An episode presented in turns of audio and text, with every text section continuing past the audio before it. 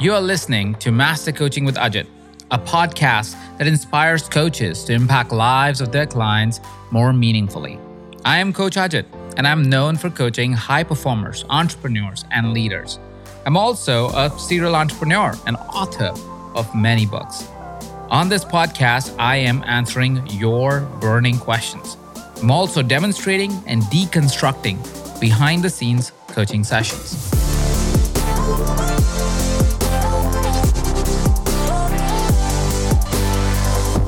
Important is it for you to have somebody like Jan by your side when you're deciding the experience you want your clients to have? So I've been coaching almost 20 years.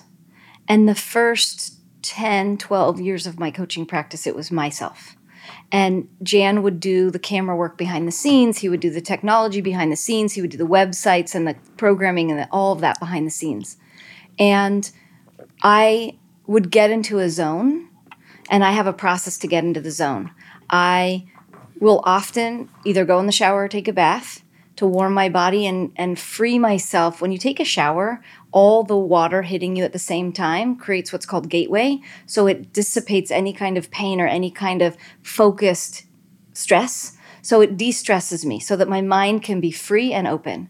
Then I will light a candle. I'm very smell driven. It activates lots of memories for me. So I'll do my aromatherapy and then I'll have this kind of like moment where I'm writing like all the considerations and the judgments that I have of myself that may be in the way of me producing whatever could be produced so that I'm sure to really wipe the slate, wipe the slate, wipe the slate. And then, as blank of a slate as I can be, then I begin to do the process of thinking. And the first thing I do is actually think of one or two of my clients because it helps me ground inside of what they're working through or how they're growing or what their need is or what their concern is or what their gratitude is or what their gift is. And so by understanding that I'm speaking to a certain audience, that helps me to create. When Jan and I started doing this together, the two things that happened one, because his brain works differently than mine, I felt like we went deeper together because we were able to activate parts of each other that alone I didn't necessarily activate myself. So I loved that process. The second thing is we see the world through different lenses so deeply. My lens, I'm very connected to the masculine and the feminine and how we work together and what creates the space for magic to happen. And Jan is more of the structure and the boxes and the squares and the arrows and the, the infrastructure. And he really loves, like, I want to take you through the step by step process so that you understand that we're going to get here, but this is how we're going to get there. And I sometimes am like, we're going to get here like this and it's going to be great. And we're, and it feels very esoteric for people sometimes. So while they love the energy that I deliver it in, sometimes it's hard to grasp how do I actually do what you just said. Mm-hmm. So when, when we work together, they get the best of both. They get the expansiveness of the energy and the excitement and the readiness and the desire for both sides of, of a personality and a person to be experienced. And then they get the do this and then do this and then do this, and there you go. Mm. And then go practice that a whole bunch of times and you'll have mastery. How do you differentiate? I differentiate, and I don't say that we must differentiate, but the curiosity is because you, of course, are partners, life partners. You have kids together. You have uh, worked together now. And I've been to your house last weekend, which also have your office within the setting of your house. Mm-hmm. That seems like a lot of time together. It's a lot of time together. And I'll tell how, do you differentiate? Now we are working now we are playing now we are you know doing something else. So good. Such a good question. I love that question. So for jan he is in the world that he's in and then he exits the world that he's in. So sometimes I have to pull him out of the world he goes into to bring him back into the world we're in. And I would say that my role, as well as my personality, is I'm in it with, all the time. So I have to leave the house or leave the environment, go on a trip, go on a girls' trip, go on a weekend, go visit my family in order to have Monica time. We were at yesterday, the interview, and we were coming home, and I said to him, I'm so grateful how much fun we have together. So I think the key to us being able to be together as much as we possibly can be is because we look for places where we're playing. Mm. And I think we also elicit our little ones. I think my little girl and his little boy love each other and play together and have so much fun co creating. Now, the, the one thing that I will say that I think is interesting is that Jan and I, when he works with me, when we're actually creating something, he has all the patience in the world. He can hear my dumb ideas, he can hear my great ideas, he will compliment my ideas. When I work with him, I get a lot more impatient. I feel sometimes like, why do you think about it that way? What are you thinking that's going to produce? And I'll get impatient when he's in exploration. And I have to go inside of myself, knowing the tools to use and being like almost like coaching myself. Monica, you're crushing his creativity. Shh, be quiet. So sometimes in the process of that togetherness, I'll literally have to say, let's take a break for a second. I'll go, I'll get distract myself. And I think part of it is I get impatient because it doesn't happen as fast as it would happen if I was doing it, or it doesn't happen the way that it would be if I was doing it. So my brain goes to, I want to do it this way, and I want to do it the way that I know will produce this outcome, but that erases the magic. Mm-hmm. So I think we spend a lot of time together because we just enjoy these moments of play and we navigate around any kind of conflict or difference. Absolutely. So, one thing that I've found, both of you, and at least that's my perception of it, and maybe that's why I can see that actually playing out exactly as you said it, is that I feel both of you have found a way to accept each other, if that is the right way to say it. How do you find a way to accept someone when they're so different to you? Gosh, that's so good. That's such a straight question with such a complex experience of it. yes, I, I, I, hear you. I that's I, I want to know this. Yeah. So I think that part of how I find my way to really accept who Jan is is that I've done so much work on accepting me and seeing how much conflict I have inside of myself when I'm critical of myself. Because if I can't let go of some of the judgments that I have, and by the way, right now, it's interesting that you're asking because I'm in a season of life where I have a lot of self judgment, like waking up in the morning and feeling lots of self judgment. So I recognize that when I'm there, my capacity to be open to everything around me is less. I feel a lot more sensitive. I feel a lot less open. I feel a lot more constricted and constrained. So the ability to have the sense of me, and I think that's what you're speaking to a little bit, is there's a deep sense of knowing and a deep sense of looking. I don't just think I've grown and I've reached the end of the growth. And not distinction, not only growth and always processing, processing, processing, just noticing growth, just sitting inside of, huh, look at this growth that's happening right now. Because I believe also sometimes in the world of coaching, we as coaches have so much resource that we overprocess. We think, oh, there's one more thing to do, and there's one more thing to do. And I don't always want to be the project that I'm working on. I want to just sit inside of the observation of myself. So, because I've spent so much time honoring, nourishing, nurturing, connecting with that part of me, it allows me to have that patience, compassion, and awareness of Him. That's so powerful. And I want to explore that a little bit more because I almost feel like, at least for what's coming up for me, is the more you get comfortable with yourself, the better your relationship gets. Yeah. The more you accept yourself, the better your relationship gets. Well, here's what I have found I have been friends with people that have very different life circumstances and journeys than me. Mm. I mean, you have a very different life history than I have, a very different cultural experience than I have. And so, in order for me to be able to be inside of the world you're in, I need to get really curious. I need to get really quiet. I need to be great at asking open ended questions. I need to be great at listening to what you share and remembering things that mean a lot to me because then I celebrate those parts of you and it activates parts inside of me that I may not have had connection to yet or, or have explored yet. So by being in that inquiring space, I feel like we expand our ability to accept. And what people want, the basic human need, is to be seen, to be heard, and to be understood. And all of those three together equal to be loved. Mm-hmm. So if I see you and I judge you, I'm separating us. And I believe, I'm, I'm a spiritual being rather than a religious being. I believe that universe, God, spirit, whatever you call it, we're not separate. And I believe the big lesson coming into this planet, being a human experience, is acceptance. Seeing that we're not different and that we're not separate, but celebrating our uniqueness.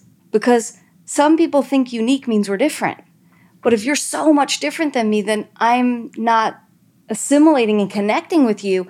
I'm recognizing and looking for all the ways that we're different. And if you think about that in the world of relationships, if you're always looking for what's different, the energy underneath different could be I'm always looking for what's wrong. I'm always looking for what's missing. And that breaks a relationship apart. But if you're looking for what can I add to the relationship to support who a person is is or how a person understands me so we can be together in a more profound and powerful and impactful way, that feels really loving. That feels really generous. So I'm going to share a personal experience I can reflect into it is mm. well, I think one of the toughest journeys that I've had, and I'm still on it, is not that I fully accept myself just yet, is to be able to accept myself for who I am. Yeah. And that has, I know, compromised my expression in the world outside for sure. It has compromised the way I relate to people, of course, because if you can't accept yourself, you go into a party, you want to like sit in a corner, you don't really want to interact with anyone. And I'm sure it has impacted my relationship. Mm-hmm. And I, I believe that's not a unique thing to me. I think it's a common thing. Like a lot of us struggle with, even when we know we're good and awesome in many ways, we still find it hard to accept ourselves. What is it that you have found to be a way, or at least to get yourself started on the path of saying, how am I going to love myself and accept myself? Mm. Is there any yeah. tool that you found like, hey, this seems to work most of the time? Hmm. I think less than a tool, unless this is what you call a tool, is more of a ritual. Mm, ritual. I think I have a ritual around it. I think that I witness how hard on myself I am. Mm-hmm. You know, we try to avoid being hard on ourselves. We try to stop being hard on ourselves. But we don't always observe the part inside of us that's being hard. So if someone is hard on someone, what's usually the reason? Someone was hard on them. So if there's a piece of me that's inside of me that's hard on me, who is that? What do they remind me of? What person in my life was like that? For me, my father was very hard on me, very critical of himself and very critical of me. As a young child, I didn't know the difference between feedback as opportunity to potentially grow and learn or feedback to consider or reject. I didn't know that then. I know that now. So back then, I felt like I need to take this on. My father believes this about me. I need to fix that about me. That's something wrong because he said so. So that built the ability and the ideal. Look at yourself through the lens of what's wrong so you can fix it, so you can be better. So that voice inside of me isn't Monica. That voice inside of me is my dad. So if I hear that voice of critical inside of me, this is really helpful, by the way, because this is what I've been dealing with right now. So if I hear this voice inside of me and it says to me, You don't look like you used to look, your body doesn't look the same, your face doesn't look the same, then what does that voice need? What is that part of me that's saying, I need to say this to you? What is it trying to do? Well, what I think it's trying to do is say, How do you love the way you are right now? So I'm going to point out all the things you don't like so you can work on loving those parts right now. What I hear is, You don't look the way you should look. So the practice or the ritual is observe, Take inventory. What does this sound like? Speak to that part inside, either through journaling or I close my eyes and speak inside my head. And then doing the compassionate self forgiveness that we've spoken about before. I forgive myself for judging myself as looking not the way that I should look. I forgive myself. And I've done enough years. Compassionate self forgiveness is a weird tool because if you don't do it very long, you don't really feel necessarily that it works. But after a long time of doing it, I've experienced that it actually works. I trust it, I believe it, and I, it works. So I believe saying to myself, I forgive you, Just as if I did something to upset you and you said, Monica, it's okay. I forgive you. Mm-hmm. I'd feel relief. When I can hear myself say that and I can feel relief from my own inner voice and my own inner judgment, then I can relax. And when I relax, then I create what would I like to feel about myself instead? How would I like to replace it? What would I like to put in its place? And then I live that.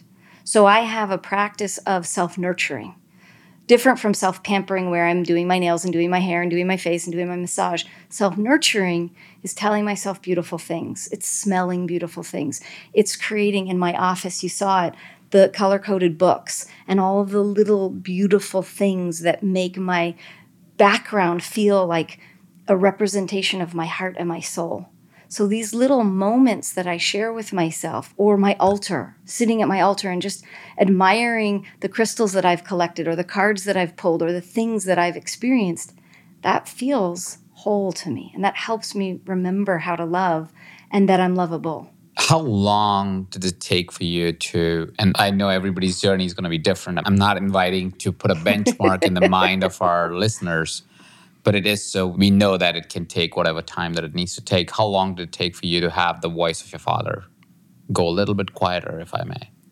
So, or be able to accept that that's the voice of your father and it's not you actually telling you anything. Yeah. So in 2007 was the beginning of the work Deep Dive on Dad. And it took two years in the program that I was doing. Year one was learning all of the facts. Oh, this is what's happening inside of me. Learning that I had voices in my head, learning that I had a perception that wasn't my reality, learning that outer experience is a reflection of inner reality. Like learning these things that had me see him and me the way that I saw us. In the second year of my master's program, we did a year long project where we did a spiritual healing of a relationship that was sticky. So it wasn't, I'm calling my father every day and working on the relationship. It was, I had an action plan of how I was looking at a picture of him and talking to him. I was writing all the things that hurt me from him month after month after month, and then working on the compassionate self forgiveness pathway. I was creating when he called and I got triggered, I had a rating scale of 1 to 10. How did I rate that call? And what was the work I needed to do to love myself and take care of myself after that call when it was a 10 of upset or, or discontent? So that year, I would say, so probably about 18 months. And this is the magic that happened. It was my birthday. And some of the tools that we would do is we would write down, imagine your father speaking to you. And so I would write a dialogue between my father and I. And I'd done this for about three or four months. And it was a lot of unwinding all these conversations that I had had with my father where I felt like I was in trouble, where I was wrong, I was a bad girl. And I would say, like, Monica, you this and you this and you this. And, and the little girl in me would say, Papa, why are you saying this to me? Don't you see that I'm trying to do this? Don't you see? And then he would write back to me and say, Spatz, I'm so sorry, but this is all I know. I grew up without a lot of guidance. So one day we're at my birthday, and he's sitting at the table, and he says, I want to do a toast. And I kid you not, Ajit, at this toast, he said, almost verbatim to the month before's writing, because I had, think I had loosened so much and had become so unattached that he was the words he said, but rather he was going through his own feelings and lack of knowing. He said, Monica, I'm so sorry for all the things that I did when you were a child. I know I was so hard on you. And he went to specifics. I remember when you were sailing in that race, and I told you that you need to do better and you need to win. And I never said thank you and good job for what you did do. Thank you for setting up the boat. Thank you for getting us ready. Thank you. And it was in that moment I started crying and I said, Papa, you have no idea how much of my life I waited for you to say these words right now. And in that moment, I felt like, whew, that, mm. that backpack of all the angst that I had carried for years of my life. Sometimes of my life, hating this person that could hurt his daughter and wasn't the kind of father I thought a father should be in that moment, I was able to release it. So I think that when we use these practices, we really have access to letting things go permanently.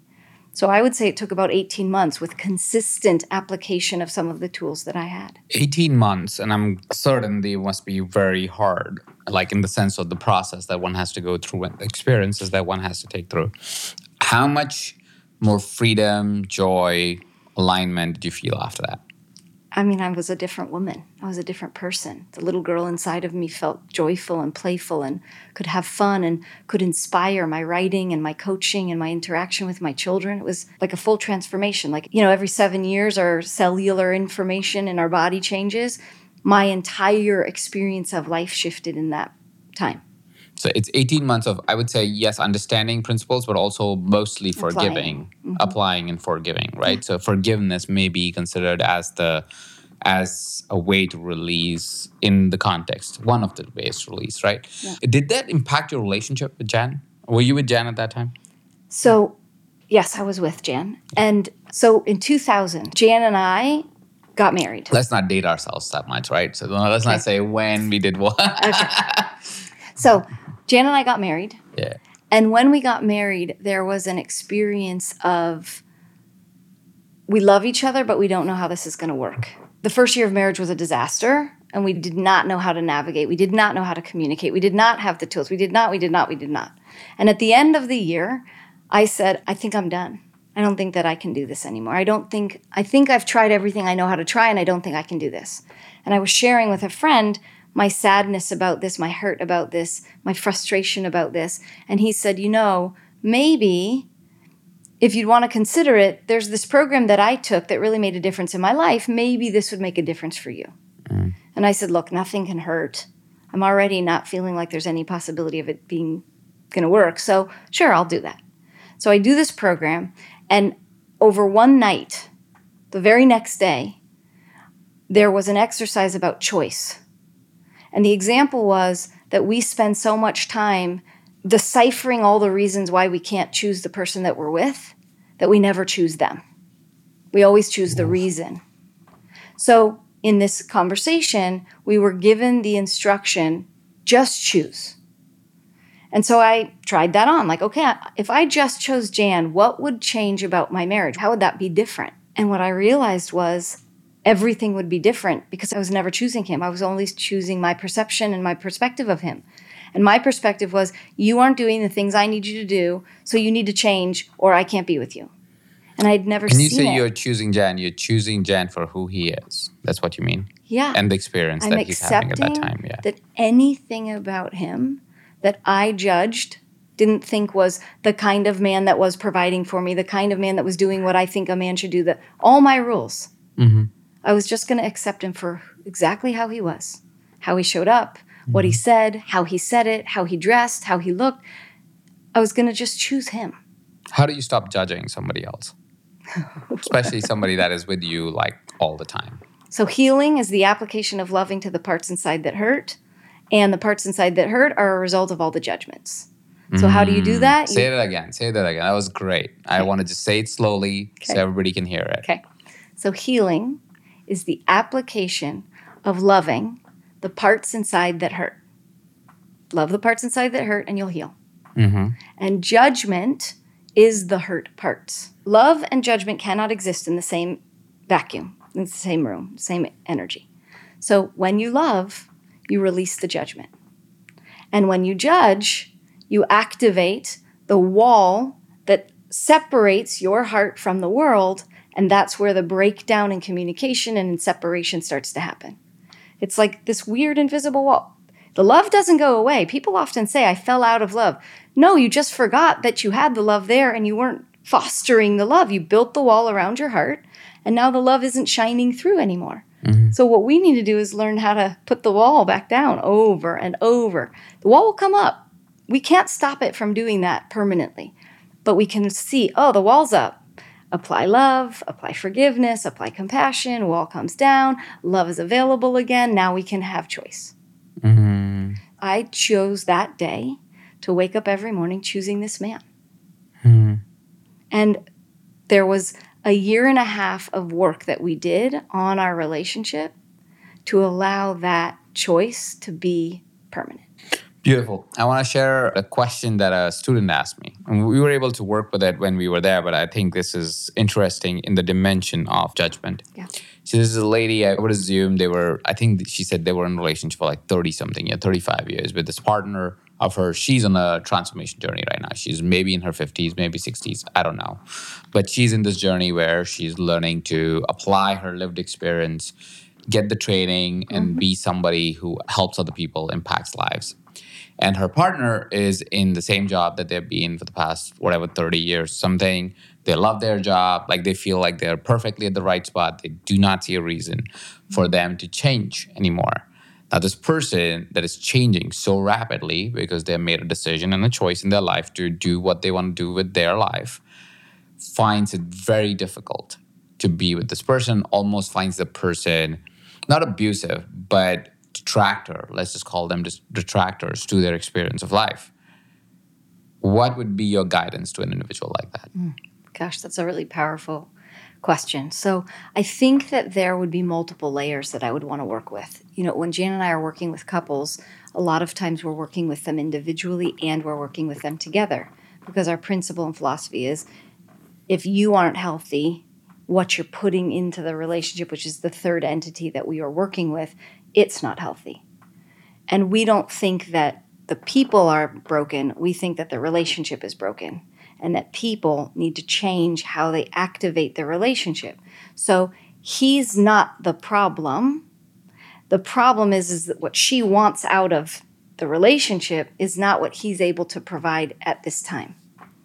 So the first thing is, as an individual, what is she doing to get the need that he's not feeling met somewhere else until he's either not going to be in the picture anymore because he's not willing to ever change or shift or understand her and meet her where she needs to be in relationship or until he shifts and meets her in the relationship the way where is she getting that need met? Because i think there's a lot of pressure that's put on a partner when your need isn't getting met they don't know how to meet it they're not at the same place or season of life with you and you keep harping on them or getting impatient about it inside of yourself. And then there's this thing called stonewalling where you turn your back against your partner and you're not actually even talking to them anymore because you get so frustrated that all the talking never gets to any result that you just turn your back on the relationship. Well, to a certain degree, you're turning your back on you too because you're turning your back on the possibility that it, a miracle could happen or something could change. So we always invite people to consider a miracle could happen. Do you see that as possible? Because if you've lost faith that a miracle could happen, then probably over time their relationship isn't going to actually work. The other thing is, we don't think that a relationship should or shouldn't work. We ask, are you willing to keep pouring into the relationship to work on it? So it sounds to me from the story a little bit that maybe he's a little bit more set in his ways and is a little bit more unwilling to work. The work with her is, I wonder why. Is it something that he's going through where he may need additional support that you can't give him because you can't coach, you know, your own partner that doesn't work very well in our experience? Or is there a possibility that something that you're doing is activating a trigger inside of him and as a result the relationship is not feeling safe enough to do the work on it? Mm. So tactically, let's say we come to this conversation, we have this conversation together as two individuals, get these clients to talk to each other. Yeah at the end of it, still she's the person that is going for change is being met by stonewalling, mm-hmm. is being met by stonewalling mostly because because that and I've seen that happen often mm-hmm. in in relationships or individuals that come on calls. Of course, it's one person's perspective, so I'm not saying that's actually what's happening, but that tends to be the conversation that comes to uh, these conversations when I'm talking to a client. And what is it or when is it that you say it's time? And do you ever say that, or do you just say, "Listen, this this this wall, like you said, the judgment wall that has been created has been created over a long period of time, and it'll take a long period of time to get back into love." So, great question. We don't ever tell people what mm. to do. We don't ever tell people it's time. What we do tell people is when it's time, you'll know. Mm. And this was actually beautiful feedback from our coach when we back when we were working with her she said to us we were going through all of the troubling times and she said to us Are you ready to leave today? And I said, mm-hmm. No. She said, How do you know? I said, Because I would have to do this and I would have to do this and I, I'm not sure and I feel like there's more work to do. She's like, Then it's not time. Because when I ask you that question and you say there's nothing else left to do, you've arrived at you know. So she said, You'll wake up one day arriving at I know. And what that plants as a seed in the client is complete autonomy. You will know. Trust your inner guidance. You will know. Because knowing isn't, well, I think that's not knowing. Mm. So in a client session, if the wife would come to us and say, Yeah, but it's not time yet. Are you ready to go home today and pack your stuff? Are you ready right now to go home and do that? And with most of the clients that are ready, they don't even have to have us ask the question. They come to the session saying, We had the conversation last night. We're complete. Like, mm-hmm. not even, like, before we even talked to them, they have come to the clarity and perhaps the permission to have the access to the clarity is what a person needs. But I want to roll back a little bit to there is often before the end the biggest push that we will encourage a couple to do is what did you fall in love with in the first place? Go back in time and spend the next week, two weeks, month reliving, retelling the stories, reconnecting, re inviting that interaction and that connection playing with the role play. Just like you would in intimacy. If you wanted to have something new in your sex life, sometimes you role play. Sometimes you take on different personas and different personalities. I think it's important that people don't forget the mind is so powerful. It will convince you of things that are not in alignment with your heart. So when you go back to the heart space that started the loving in the first place, and really help them find the things they appreciate, admire, love, adore about their partner. And sometimes you'll hear people say, Well, we didn't fall in love at the beginning. It took time. It's like, great. At the time that it started, you know, we never let the reason, you know, because they look for justification as to why they're ready. But then I go back to that question Are you ready to leave today? Mm. And have you ever found, I have no idea if this even happens, not necessarily coaching relationships, is have you found that there's just people who are just so frustrated that that's why they think it's time, even when it's not really time? Because they wake up they're like i'm i'm frustrated for the 10th day straight now with my partner because of you know judgment or whatever the reason might be uh, different conflicts that could happen. And they go you know what? I'm just calling it a day even when they don't really know. Does that happen or that's not a thing? Yeah for sure it happens. And i also think that it's frustration covering up what? I think mm. they're hurt. Mm. i think people are intensely hurt. And i think often they're hurt and it's residue from when they were a child and they never fully did the work of their inner child. They never fully healed the misunderstandings. They had information and triggerable material in them. It gets triggered and triggered and triggered, which leads to frustration or anger or, you know, that kind of external expression of, I just can't do it anymore. But if you really go underneath it, it's, I'm hurt because I don't feel seen. I'm hurt because I don't feel loved. I'm hurt because I don't feel appreciated. I'm hurt because I've tried everything and they're not trying at the same level I am. I'm hurt, I'm hurt, I'm hurt. And if you really get them into the hurt and you help them heal the hurt, then the judgment that they place against their partner and the level of frustration can go down. Mm. And then possibly the frustration isn't guiding the reaction. Because if you're in reaction mode, you're going to do a lot of things that your heart wouldn't necessarily guide you to do. I want to explore two things. I'm going to explore actually inner child later because I think you've addressed that a little bit, but I still want for the audience to kind of get clarity on what that means and what that work means but I want to talk about a specific example. And this is in my personal experience. So this is between me and Nita that okay. this could happen sometimes, which is where we would be like in a conversation and it would feel like the other person just cannot hear us. Like it's like I'm not feeling heard because the reflection and both of us are coaches. So this is like where we are we are seasoned in this and we are not able to reflect back because we are so in our own upset upset on our reality where we made a meaning about what somebody did or what she did or in, I have done that and she has done that. I we, we both have recognized it and recognized it later. But in the moment, it is so hard to see. We have a trick for it in our relationship. Uh, The trick is to just say Hakuna Matata and say, let's take a timeout. We'll come back to it when we are not in the heightened emotional state. Are there anything recommendation wise for coaches who are in relationships like that where they're just not feeling heard? For individuals that they may be coaching and they are going, the partner saying, I'm not feeling heard at all, especially in those moments. What are some of the things, tricks, ideas for somebody to consider? So good. So I think there's a few. What you and Nita did, pause, stop. So we have this expression of when that is happening, going back and forth and back and forth, what's the underlying cause? I'm right and you're right. I believe I'm right about my experience because it's my experience, and you believe you're right. And who am I to say that you're wrong? Who am I to say that you're right or wrong about what you think? And who- are you to say what I'm right or wrong about? So, as a fundamental, we'll teach a coach or a client or someone like, is it more important to be right or more important to be loving? So, to have that context, so like you have the Hakuna Matata, can the mindset of it be practice, practice, practice? Am I being right or am I being loving? Am I being right or am I being loving? So, ask that question and ingrain that in your psyche. So, that's one. Two is ping pong. When you're going back and forth and trying to prove your point, it's so frustrating. It's so hard. And you get more and more worked up because you're like, I just want you to see what I feel.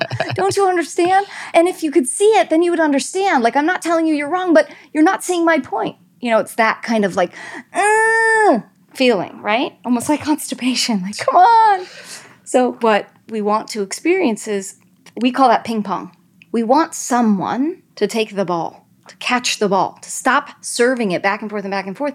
Because when you serve it back and forth, what happens? It elevates. You get more and more upset. You get more angry at the partner. You're So- trying to return it harder. You're like, yeah, I'm gonna, That's right, I'm you, really you gonna got get this, you. I got this for you. As a matter of fact, if you're playing ping pong or tennis, you do. You Yeah, like end you up throwing your racket or something. Yeah. Right? So if someone can catch the ball, if someone can have the kind of awareness, and as coaches, we often have the awareness. We just are emphatic little children stomping our feet, having a temper tantrum. So in Jan and my relationship, a lot of times, one of us takes the ball mm-hmm. and like take a deep breath, ground myself in, okay, I'm going to take the ball. Tell me what you need me to hear right now that I am not hearing because I see that you're upset. Mm. And I may still be angry, but I'm not projecting the anger over there. I'm sitting in my anger over here and holding in my loving for him. I love him. Okay, I want to hear I want to hear your stupid thing that you're about to say to me, but I'm going to be neutral about what you're going to say. Like even if I have a judgment, I want to hear it. Because what that does in that moment is it allows you permission to be you. It goes back to the choice thing. It allows you to be you. So that has really helped. Now, in the heat of a moment, without the tools and not actually being a coach and being well seasoned, what a person can't often do is let the emotional thermometer go down. So, as you get better and better at understanding an emotional thermometer, you can say, What number are you? I'm a freaking 10. And you say to me, Well, what number are you? Well, I'm a 7. Okay, good. So I'm a 10. I need to walk away. So that space that people have. But before you go to walking away, we always teach our clients have the preliminary conversation in a session or, or when you're in neutral, happy mode.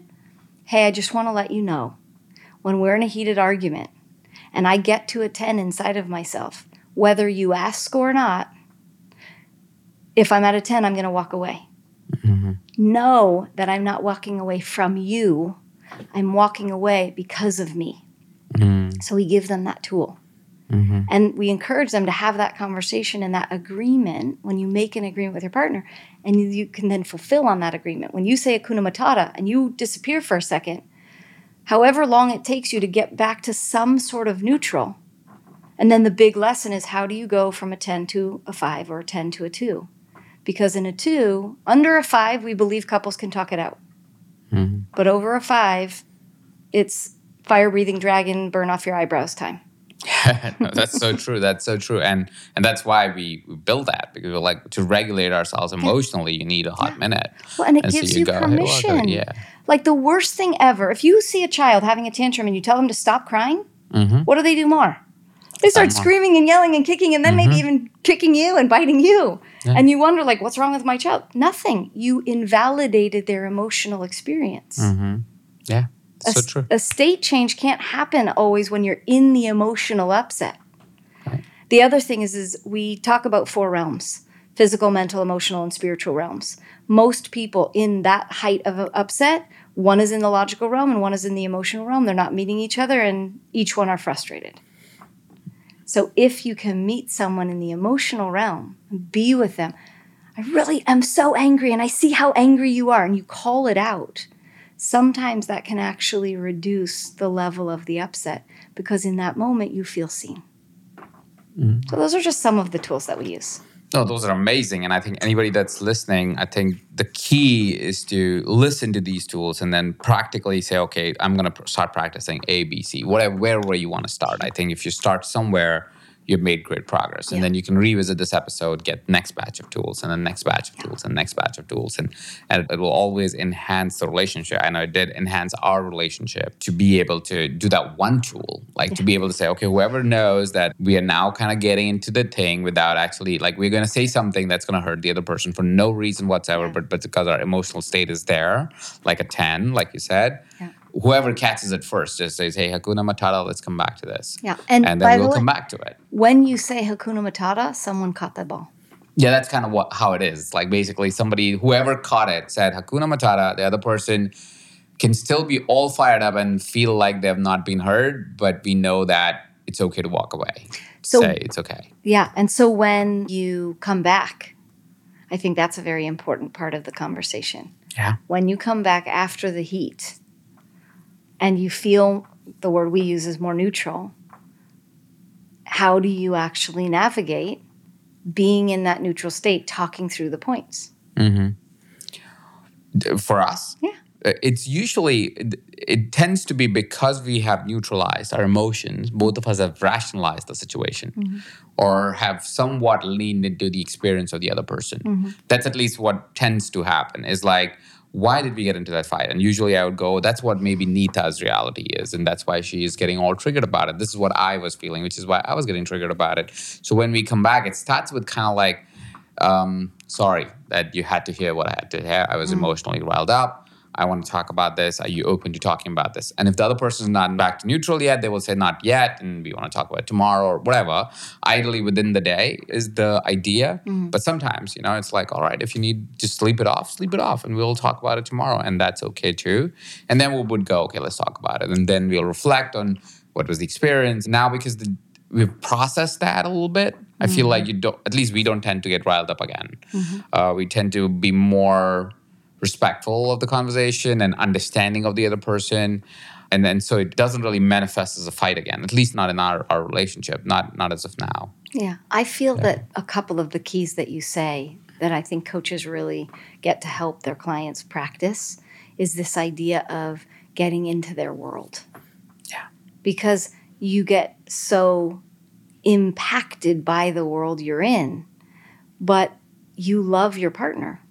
And loving your partner means accepting that where they're at isn't where you're at. So I think that what you're sharing about that is a really important part that we talk about a lot and work on a lot in our own relationship and with our clients is how do you honor the person you're with? How do you be with them through whatever they're going through? Because it's not always even in fight situations. When a partner is grieving something really hard, we live in a time right now where there's so many things that are so hard going on in the world. And one partner relates to it as not a big deal. And the other part of it relates to it as the end of the world. And the partner that relates to it as not a big deal might be insensitive to the partner who feels like it's the end of the world. And so, if you can get into your partner's world, even if you're different about what it is, then the, it validates their experience and they feel acceptable. They feel somewhat of that external validation of their internal love. So, I think that's a really important part of it. Absolutely, absolutely. So so true. I want to explore inner child. You you kind of said the word. I feel like you kind of explored that already when we were talking about your story, but I don't know if everybody's familiar with a what it means and why it's so important. So, inner child work is simply when we were growing up as a younger child, we experienced a whole bunch of things. And at that time, we didn't have the tools to necessarily process what we were going through. If you had a father like mine, you were told that you needed to be the best student. And, and if you weren't the best, if you weren't the fastest runner, if you weren't the best, then I don't appreciate you as much, or I don't give you the attention that the best would get. So then I feel like I'm not a good girl. I feel like there's something wrong with me. And I believe that as a child to be true. But in that time when I'm a child, I make a decision. I never want to be a disappointment. I never want to be a bad girl.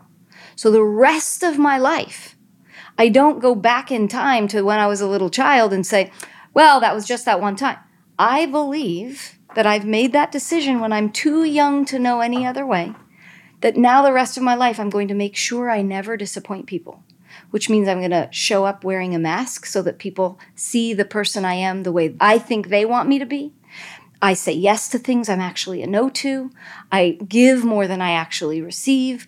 I don't know how to receive because I've limited that muscle because I don't feel worthy of that. And it becomes a lifelong pattern. So, so many of our clients come to us and they're having a conflict in their relationship, in their work situation right now. And we say to them, Tell us about how that feels. Tell us about what that is. And we ask all about, and we're trying to elicit and activate what is the feeling that this causes in you. I'm frustrated, I'm sad, I'm hurt, I'm annoyed, I'm angry. Okay, great. Can you ride those emotions back to the earliest time when you remember another time, when you were a teenager, when you were an adolescent, when you were an, a young child? When's the earliest time you can remember similar feelings? And what typically happens? Oh, I was five years old or I was seven years old, and my mom yelled at me in the kitchen. And she didn't see that I was helping my brother, but my brother fell over, started crying, and she started yelling at me.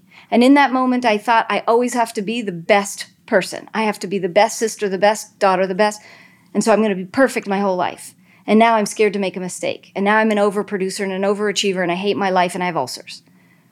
You know, it has mm-hmm. physiological impacts. So Inner child work is the work of going back in time and resourcing what was the earliest memory so that I can heal and be the me now can go back to that little one then and tell them what they needed to hear then that they weren't reminded of and weren't told then.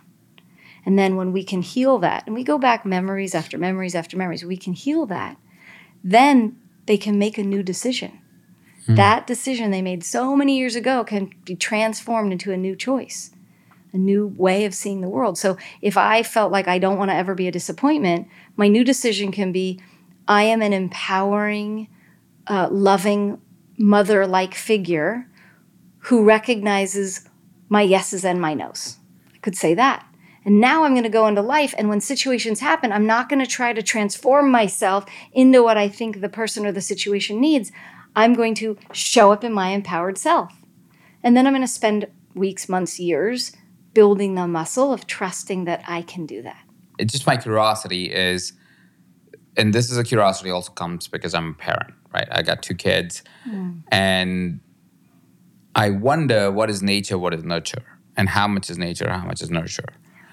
And while there are things to heal, how do you know which things do you really need to heal and what something is actually that has nurtured you even it may sound painful has nurtured you to become something that you always wanted to be or appreciate about yourself as my own backstory i found that a lot of things that i had in life that i thought were painful have served me really powerfully mm-hmm.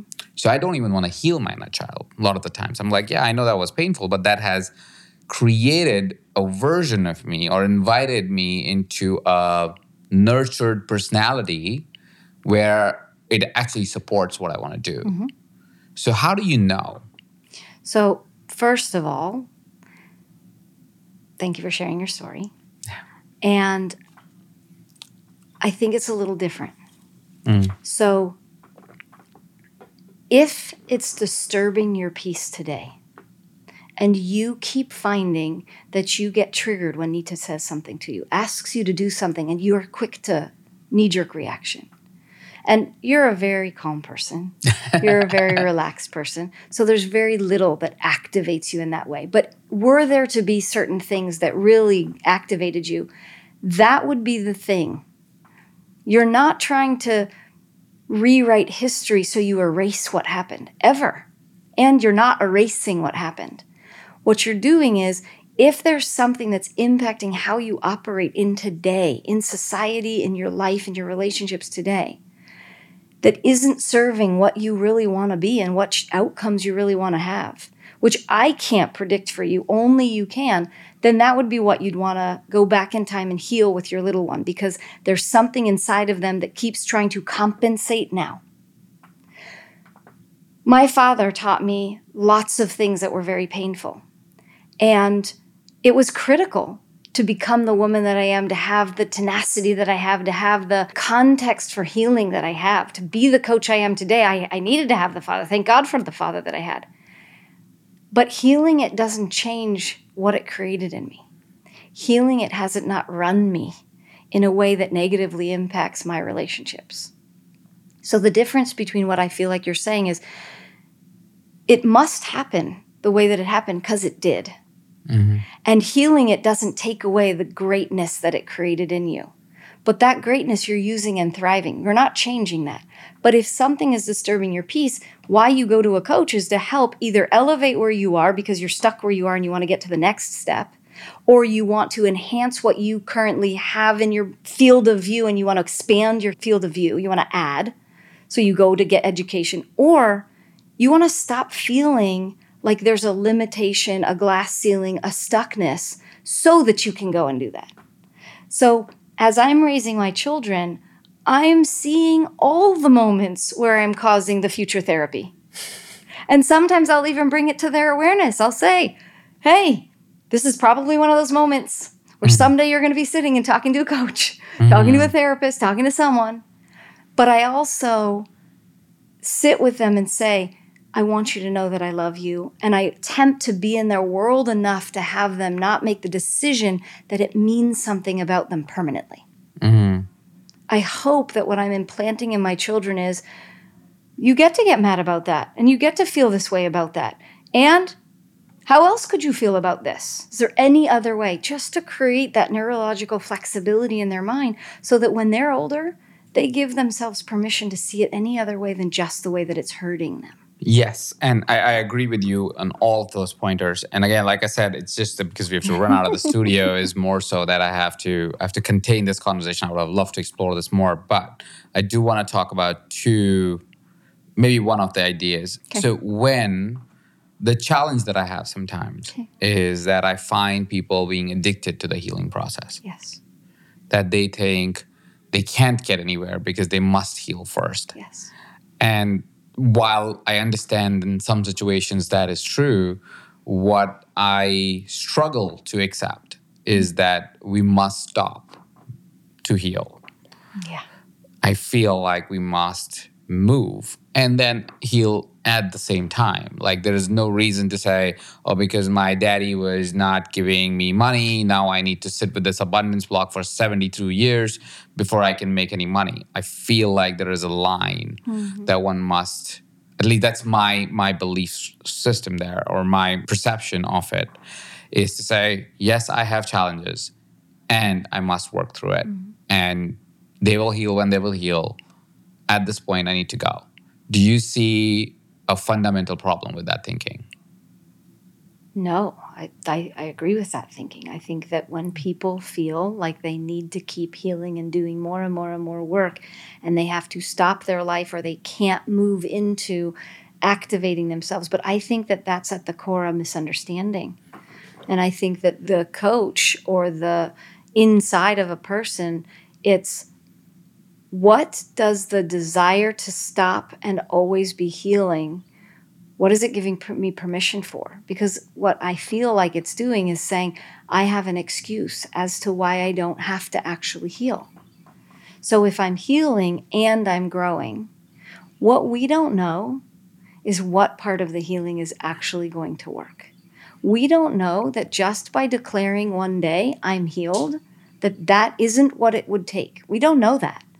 We think because there's so much modality out there in the world that's offered to us, and this friend did this and that worked for them, and this friend did this and that, we think I need to go do all those things to see which one is the thing.